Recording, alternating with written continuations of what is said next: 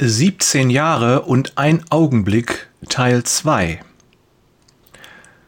5. März 2007 20 Uhr 34 Der alte Mann verlässt leise das Foyer des Gemeindesaals und tritt ins Dunkle. Langsam geht er die menschenleere Gasse nach Hause, während die Stimmen der Geschwister, die auf dem Parkplatz noch zusammenstehen, leiser werden. Sein Herz ist schwer. Doch die Worte der Predigerin hallen in seinem Kopf wieder. Der Tod ist nicht das Ende. Jesus sagt, ich bin die Auferstehung und ich bin das Leben. Wer an mich glaubt, der wird leben, selbst wenn er stirbt. Und wer lebt und an mich glaubt, wird niemals sterben. Mühsam steigt er die zwei Treppenstufen zur Eingangstür seines Hauses hinauf. Kein Geräusch ist zu hören. Dieses Haus einst voller Leben und Lachen, ist nun still und leer. Er öffnet die Tür und tritt ein. Die Stille ist fast erdrückend. Er geht ins Wohnzimmer und knipst die Leselampe über seinem Lieblingssessel an. Aufatmend lässt er sich hineinsinken. Er spürt sein Alter bis in jede Phase seines Körpers. Dann fällt sein Blick auf das Foto seiner lächelnden Frau. Sechs Monate ist es her, dass sie gestorben ist. Sein Herz schmerzt, als wäre es erst gestern gewesen.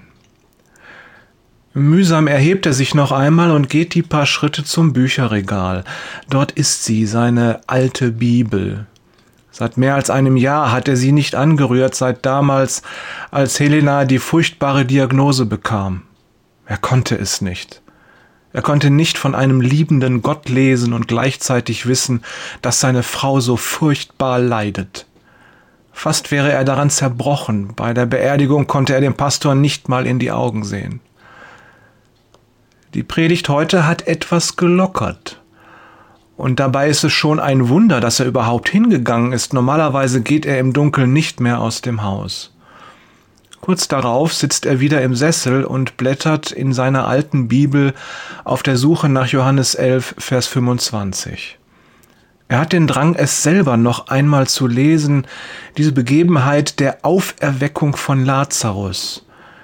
Denn der hatte zwei Schwestern gehabt und denen ging es so, wie es ihm jetzt auch geht. Sie waren voller Trauer und sie verstanden es nicht. Und wie er machten sie Gott einen Vorwurf. Herr, wärst du hier gewesen, würde mein Bruder noch leben. Während er die Passage mit Lazarus liest, laufen ihm Tränen über die Wangen.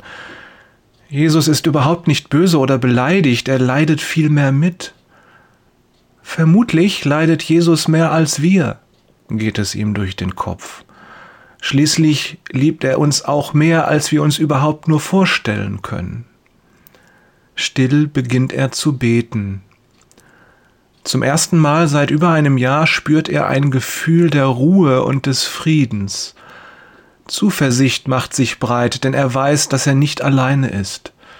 Er weiß, dass er geliebt ist. Und er weiß, dass er eines Tages seine geliebte Frau wiedersehen würde. Jesus selbst hat es gesagt und er dankt Gott für den Segen, den er heute aus der Predigt dieser Frau, von der er noch nie zuvor gehört hatte, empfangen durfte. 6. Februar 2024, 10.34 Uhr. Fassungslos starrt Jona auf das Buch. Das lächelnde Gesicht einer Frau schaut ihm vom Umschlag an. Sie muss in den Sechzigern sein, dabei strahlt sie Zuversicht und Lebensfreude aus.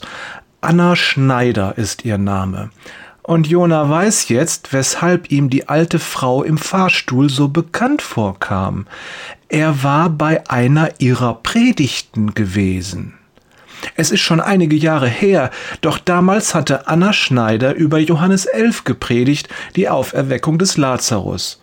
Er weiß noch, dass sie ihn und viele andere Menschen sehr berührt hatte und dass er sich gesegnet gefühlt hatte. Mit einem traurigen Lächeln denkt er an die Begegnung im Fahrstuhl zurück. 6. Februar 2024 10.42 Uhr. Da bist du ja, du untreue Tomate.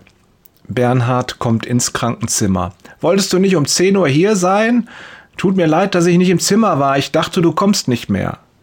Bernhard zuckt mit den Schultern. Und dann bin ich in den Aufenthaltsbereich gegangen und hab mal geschaut, ob jemand etwas über Jesus hören will. Jona lacht. Ich möchte wetten, du hast jemanden gefunden.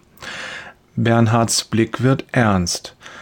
Weißt du, hier im Krankenhaus hängen viele Menschen ihren traurigen Gedanken nach. Sie geben sich auf, können an nichts anderes mehr denken als an ihre Krankheit und das schlimme Schicksal, das sie haben.